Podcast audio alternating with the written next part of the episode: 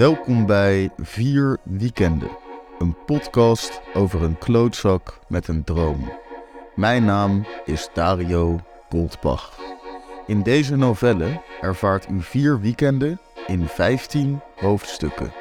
U bent aangekomen bij hoofdstuk 9.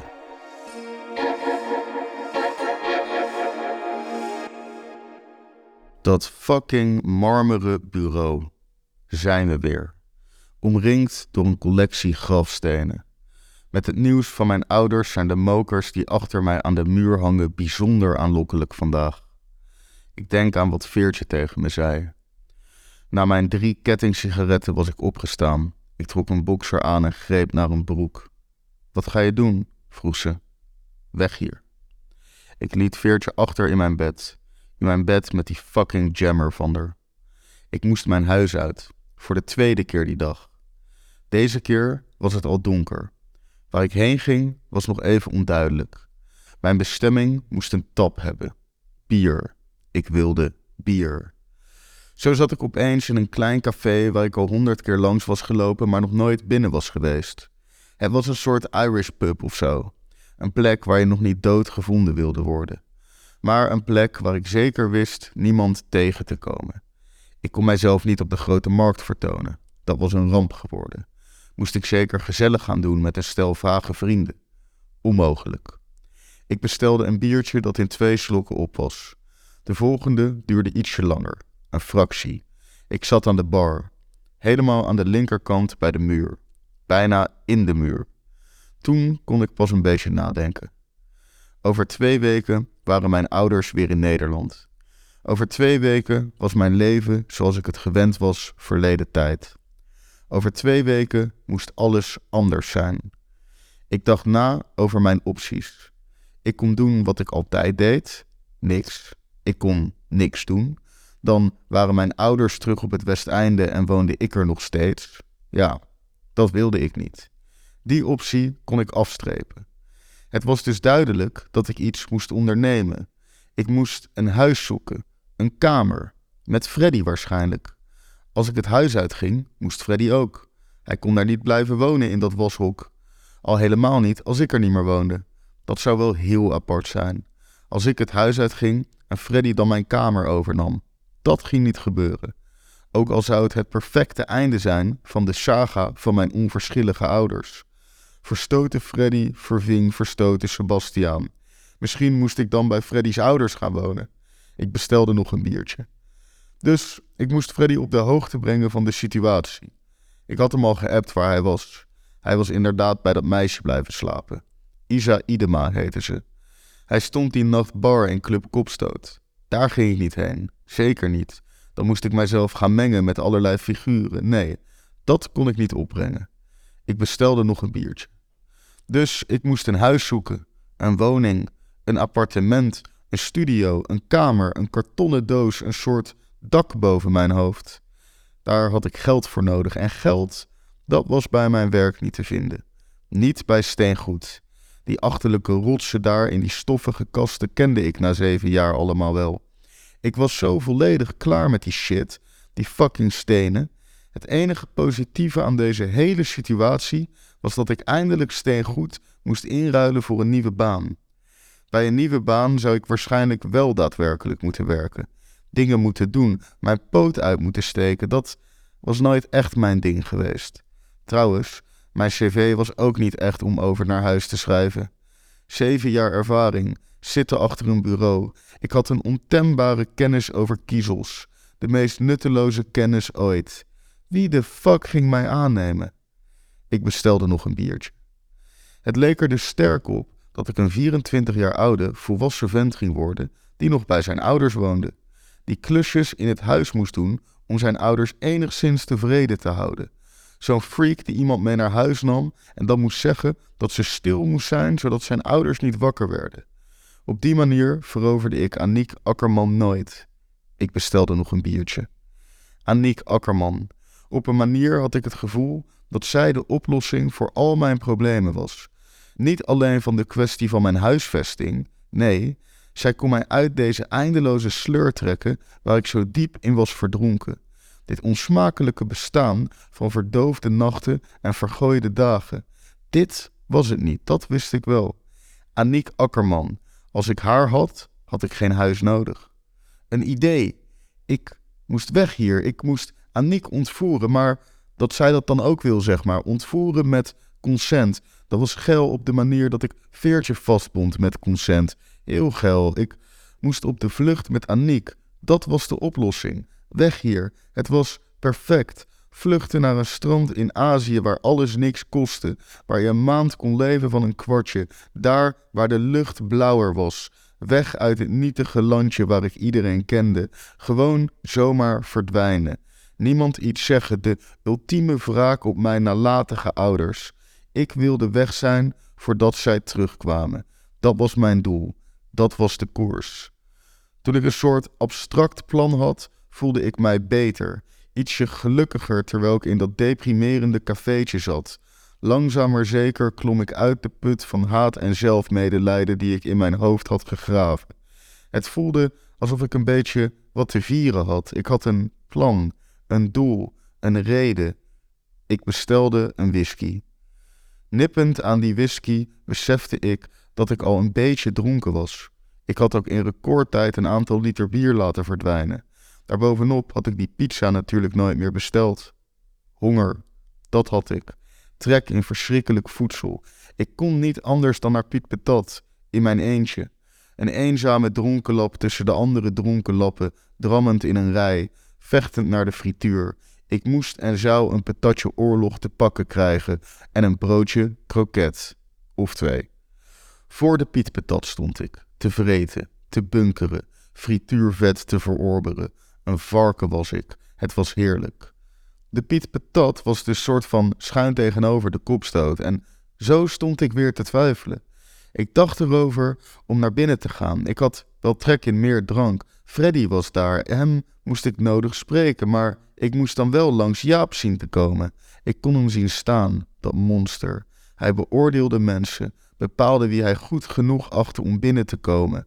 Vooroordelen. Zijn werk bestond uit vooroordelen. Verschrikkelijke vent. Ik hoopte dat hij genoten had van die kook van me, met die misvormde kop van hem. Jaap Japenga. Nog zo'n idioot die ik lekker kon achterlaten terwijl ik gemasseerd werd door Aniek Akkerman op een eiland ergens. Twijfel, wederom.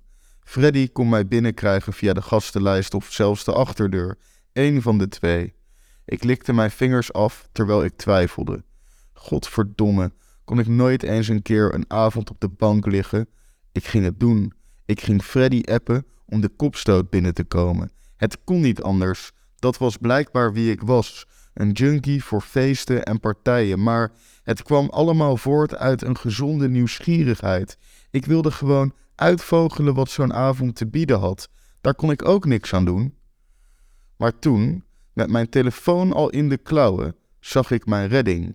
Mijn manier om hier weg te komen. Redelijk, letterlijk. Ik zag een fiets. Een fiets zonder slot. Ik zag het gelijk. Helemaal open.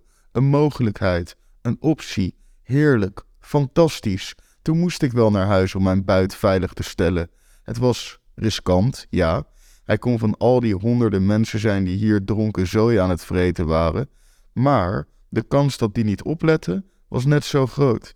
En ik had al te lang geen fiets. Als ik na dat huisfeestje van Marijn een fiets had gehad, had Veertje mij nooit van de straat kunnen plukken. Dan had ik zelfstandig kunnen vluchten voor de politie en was ik niet wakker geworden naast mijn verschrikkelijke voormalige vriendin.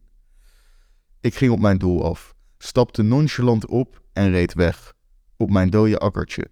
Niet als een maniak rijden. Behalve dat dat gevaarlijk was, trok je op die manier de aandacht. Nee, gewoon rustig wegfietsen. Ik had het al honderd keer gedaan. Binnen vijf minuten was ik thuis. De fiets plaatste ik in het halletje en ik wandelde de trap op. Ik voelde me goed. Deze kleine overwinning hielp verrassend veel. Ik stak een sigaret op. Op dat moment stond ik op de plek in mijn huis waar ik het minste kwam. Nooit eigenlijk. Ik was altijd een beetje bang om er te komen. Ik bevond mijzelf, dronken, rokend, in mijn ouders slaapkamer. Het viel mij op hoe stoffig het er was. Ik had er in vier jaar geen stof gezogen. Ik aste op de grond. Er was geen asbak. Het boeide me ook niet. De kamer was donker, het bed opgemaakt, door mijn moeder nog. Mijn vaders leesbril lag nog precies op die plek waar hij hem was vergeten. Op mijn moeders nachtkastje nog steeds die foto van ons drieën. Het kostte mij even moeite om de moed bij elkaar te rapen. Op het moment dat ik de foto wil oppakken, schrik ik. Hé, hey, zegt ze. Toen ik me omdraaide, stond Veertje daar. Ze was er nog. Ik was ook maar een uur of twee weg geweest. Ze stond voor mijn neus, in een of ander t-shirt van me. Ze keek slaperig. Gaat het? Beter wel, zei ik. Heb je een plan? Mijn plan is dat ik hier niet meer woon als we terug zijn. Je kan altijd bij mij komen wonen, dat weet je, zei ze. Daar zit ik aan te denken, terwijl ik achter dit fucking marmeren bureau zit. Ik kan altijd nog bij Veertje wonen. Samen wonen met Veertje van voren. Wil ik dat? Ze woont net voorbij Centraal in Bezuidenhout met iets van drie vriendinnen. Op zich wel een lekker huisje, maar ik wil niets meer met haar te maken hebben. Het is klaar tussen ons. Ze is gek. Sowieso wil ik niet met vier vrouwen wonen. Ik denk niet dat ik daar geschikt voor ben. Dat gaat nooit werken. Dat is een slecht plan. Trouwens, ik wil vluchten met Aniek Akkerman. Alleen met haar. Ik moet niet van mijn koers afwijken. Niet voor het gemakkelijke gaan. Niet voor het vertrouwde. Niet doen wat ik altijd doe. Onderhand ben ik naar het tuintje verplaatst. Ik steek een sigaret op. Ik heb het helemaal verpest met Veertje dit weekend. Totaal de verkeerde indruk gegeven. Ik had die fucking avocado nooit moeten kopen. Ook was het misschien een slecht idee om haar met behulp van drie nylon gamma-touwen vast te binden.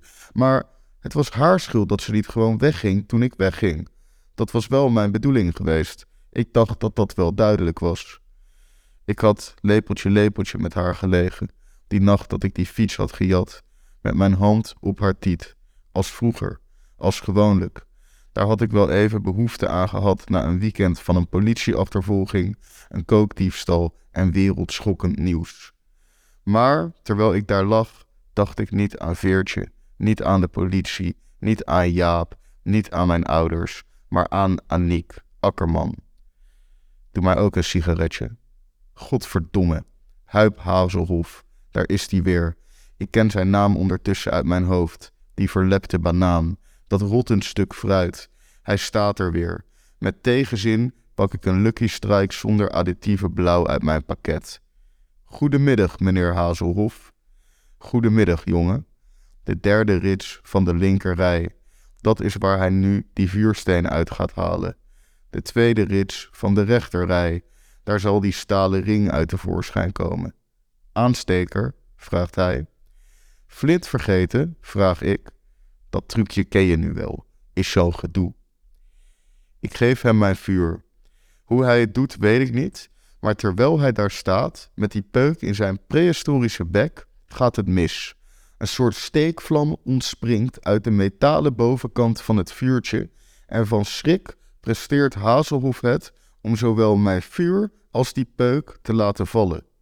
Ik begin te lachen, keihard te lachen, schaterlachen, dijen kletsen met mijn peuk in mijn mond. Mijn lach verandert in een soort hoest, een holle, diepe rookhoest.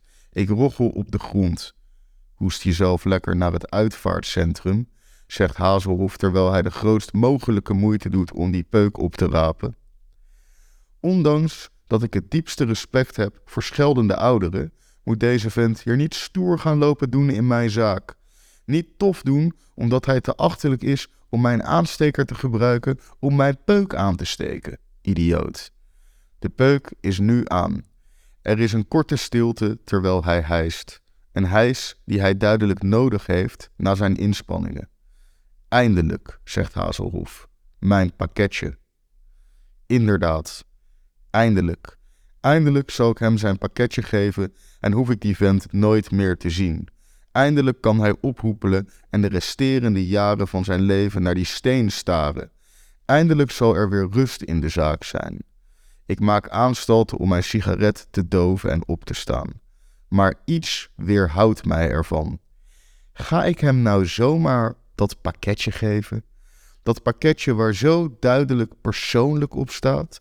Aan die vent die mij net persoonlijk een uitvaartcentrum inwenste. Opeens zie ik dat totaal niet als de beste optie. Opeens kan ik het niet over mijn hart verkrijgen. Opeens gun ik hem dat pakketje niet. Als ik hem dat pakketje geef, zal ik er nooit achter komen welke steen een halve lijk zover krijgt om week na week van de bank af te komen. Opeens is het duidelijk dat hij nog even moet wachten op zijn pakketje. Opeens weet ik zeker dat Huip Hazelhoef die steen pas volgende week in handen krijgt, als ik er klaar mee ben. Er is nog niks binnengekomen, zeg ik. Pardon? vraagt een opgetrokken wenkbrauw. Ja, ik heb zelfs bij de buren gekeken. Dit is onmogelijk. Volgens Harry van der Haak, mijn vriend, jouw baas, moet het pakketje zijn afgeleverd. Dat kan hij zien in de computer. Oei, ja, daar had ik even niet aan gedacht. Harry heeft natuurlijk zo'n tracking number en kan dat pakketje gewoon volgen. Maar nu kan ik niet meer terugkrabbelen. Dat wil ik ook helemaal niet. Trouwens, wat de fuck weet deze huip van computers? Het spijt me, meneer Hazelhoef. Niks gezien. Ik heb vanochtend nog voor u gekeken, lieg ik. Het is toch van de gekke dat dit zo'n gedoe is. Ik wil mijn steen. Als de post het is kwijtgeraakt, ben ik razend. Dit is een schande. Je kan tegenwoordig geen vertrouwen meer hebben in het postwezen. Daar heeft u volkomen gelijk in, meneer Hazelhoef. Het zou toch niet zo moeilijk moeten zijn. Je kan ze gewoon niet meer vertrouwen. Het komt door al die buitenlanders daar bij de post, spreken de taal niet en kunnen geen adressen lezen. Natuurlijk, het is een racist. Laat ze lekker een vliegtuig pakken naar hun eigen land, mogen ze daar de post kwijtraken, schreeuwt Hazelhoef, die duidelijk op dreef is. Hij draait zich om en stampt het tuintje uit, de winkel door, de Boekhorststraat in, voor zover dit fossiel in staat is te stampen. De vijf stappen naar de voordeur kosten hem ongeveer drie minuten. Het belletje van de deur rinkelt. Ik glimlach. Zodra hij weg is, moet ik het pakketje openen, maar ik wacht nog heel even. Gewoon voor de zekerheid. Straks komt hij terug of zo, maar ik kan het niet. Er is geen tijd. Mijn nieuwsgierigheid is sterker dan mijn voorzichtigheid. Ik pak het pakketje vanuit de la van het marmeren bureau. Ik moet het zo openen dat ik het weer netjes kan sluiten, zodat Huip Hazelhof volgende week niks doorheeft, zodat het net lijkt alsof er niks gebeurd is. Het doosje, ter grootte van een non-watermeloen, is van karton. Het voelt verdacht licht, behalve het adres van Steengoed, de naam van Hazelhof en persoonlijk zit het pakketje vol stempels van douanes en postbodes. Airmail staat er meerdere malen op. Handle with care is ook een populaire stempel. Ik voel me als een kind dat zijn cadeautje mag openen met Sinterklaas. Nee, ik voel me als een kind dat zijn cadeautje al heeft gevonden voor Sinterklaas. Stiekem, beter. Uit mijn bureaula pak ik het breekmesje. Het breekmesje schuif ik open. Helemaal open. Er is nu geen weg meer terug. We gaan dit doen. Met het vlijmscherpe metaal baan ik een weg door de bruine tape. En voor ik het weet, zijn de flappen van de doos los. Ik open het pakket en zie een soort bal van bubbeltjes plastic verstopt tussen van die piepschuimballetjes. Hier moet het in zitten. De steen waar Huip Hazelhof zo warm van wordt. Die rots die vanuit Denver hierheen is gevlogen. Die kei die op een vreemde manier hier in mijn handen terecht is gekomen. Sebastian Sikkel, de grootste stenenhater ter wereld. Het belletje van de deur rinkelt. Paniek. Godverdomme. Huip Hazelhof. Hij is terug. Ik wist eigenlijk dat dit zou gebeuren. Ik had langer moeten wachten. Ik wist het. Zo dom. Zo'n idioot. Op heterdaad betrapt. Met dat pakket op mijn schoot.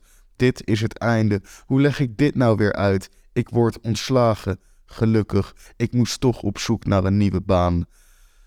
Maar dan ruik ik het. Ik ruik het voordat ik op durf te kijken. Als ik langzaam mijn blik omhoog wend naar de deuropening, blijkt mijn neus geen ongelijk te hebben. Hippies. Bah. Je ruikt ze van mijlenver. Dreadlocks moet je niet wassen, dat schijnt. Gadverdamme. heel vies, maar oké. Dat betekent toch niet dat de rest van je lichaam ook geen douche verdient? De zure hippie-lucht verkent mijn neusgaten.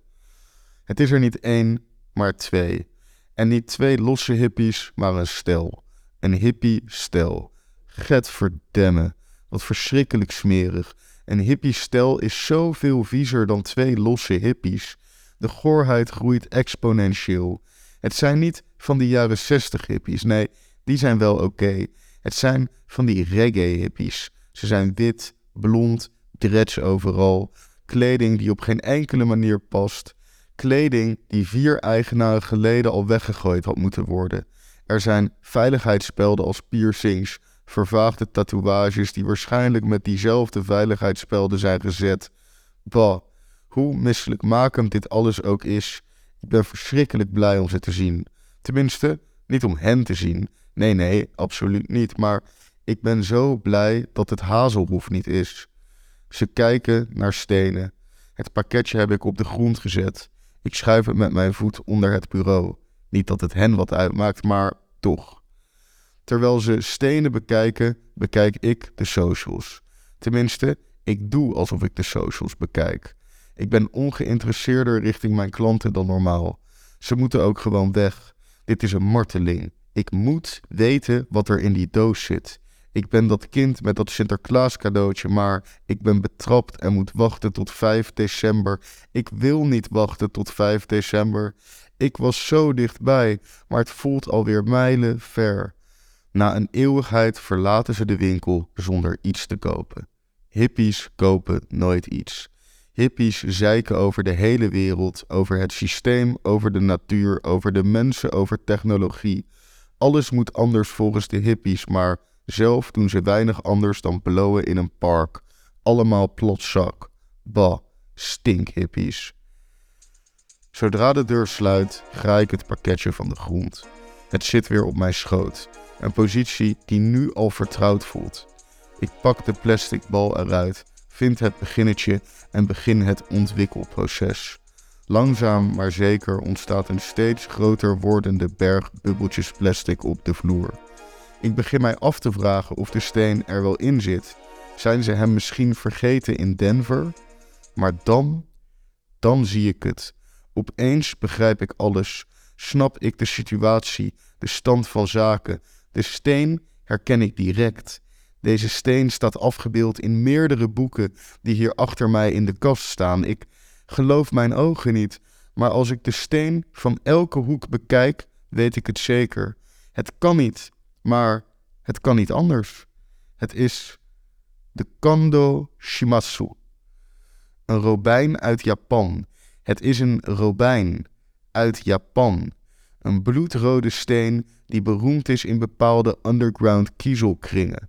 Een cultrots, een bekende kei, een gewilde edelsteen. Ik kan mijn ogen niet geloven. De donkerrode steen is gigantisch voor zijn type. 4 centimeter robijn misschien, nog vast aan de rots waar die origineel in is gevonden. Het natuursteen als voetstuk voor een meesterwerk. Een donkergrijze voet, ter grootte van een citroen. De robijn, een lid van de korentfamilie, krijgt zijn rode kleur door een spoortje chroom in de samenstelling. Er zijn geen witte lijntjes zichtbaar in de kern, zoals bij minder gave robijnen. Nee, de Kando Shimasu is een totaal ander verhaal. De steen is verloren geraakt tijdens de Tweede Wereldoorlog, gestolen en verdwenen, beland in de vergetelheid en een jaar of vier geleden in Amerika weer opgedoken op de zolder van een gestorven veteraan. Ik weet nog dat Harry helemaal gek werd toen hij het nieuws hoorde. Zijn wereld stond op zijn kop. Mijn wereld bleef op zijn plek. Maar nu, nu gebeurt er wel iets met mijn wereld.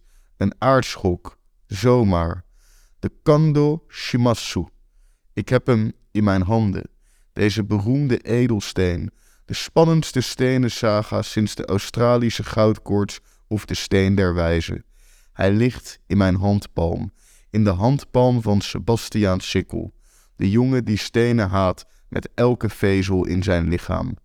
Ik weet dat mensen een moord zouden doen om deze steen één moment vast te mogen houden, maar ik, ik heb hem nu tegen mijn zin voel ik toch wat voor deze steen. De hulpeloosheid van het object, hier in steen goed, hoe het in deze hatende handpalm ligt. Nu begrijp ik waarom Hazelhof talloze keren naar de winkel is gekomen. Waarom hij zo boos werd toen ik vertelde dat hij niet binnen was gekomen. Dat hij van de stress sigaretten begon te roken. Dat het niet gek was dat er persoonlijk op de doos stond. Deze edelsteen zou maar in verkeerde handen terechtkomen. Wat ik niet begrijp, is hoe Harry van der Haak, de koning der kiezels, zo dom kon zijn om deze steen gewoon met de post te versturen. Alleen een idioot als Harry, goedgelovige Harry, zou zoiets doen. Hij handelt eigenlijk niet in edelstenen, hij is dit niet gewend, hij denkt niet na over de gevaren. Hij is zo onnozel wat dat betreft. Hij heeft niet eens door dat de jongen die al zeven jaar zijn winkel runt, dagelijks fantaseert over het kapotmokeren van de zaak inclusief collectie. Harry van der Haak, wat hij allemaal wel niet op het spel zet. Zijn winkel, zijn collectie, zijn reputatie en nu de Kando Shimasu, een edelsteen, een nabij perfecte robijn van uit mijn hoofd zo'n 13 karaat. Dit stukje steen is tienduizenden euro's waard. Nee, tonnen, godverdomme, misschien wel een miljoen? En daar gaat het om. Een rilling loopt over mijn rug bij de gedachte. Dit is de uitweg. Dit is de oplossing. Deze steen is meer waard dan de hele collectie hier om me heen. Mijn ouders hadden een huisje in een Portugese wijngaard wat hun schat bleek te zijn. Ik heb een onderschept pakket van een bejaarde racist. Ik zet de robijn met de voet van natuursteen op het marmeren bureau. Ik haal diep adem. Ik moet deze steen zien te verkopen, zien te verhandelen. Ergens op de zwarte markt is een koper, zijn honderden kopers. Als ik verdwijn met deze steen en de Kando Shimasu nogmaals kwijtraakt, dan is de legende compleet. Een gangster ergens op deze wereld legt hier zonder problemen een koffertje biljetten voor neer. En dan ben ik van al het gezeik af. Van Steengoed, van mijn ouders, van Jaap, van Veertje. Al mijn problemen zullen smelten als sneeuw voor de zon. Voor diezelfde zon waarin ik cocktails ligt te drinken terwijl ik zwart geld tel op een wit strand.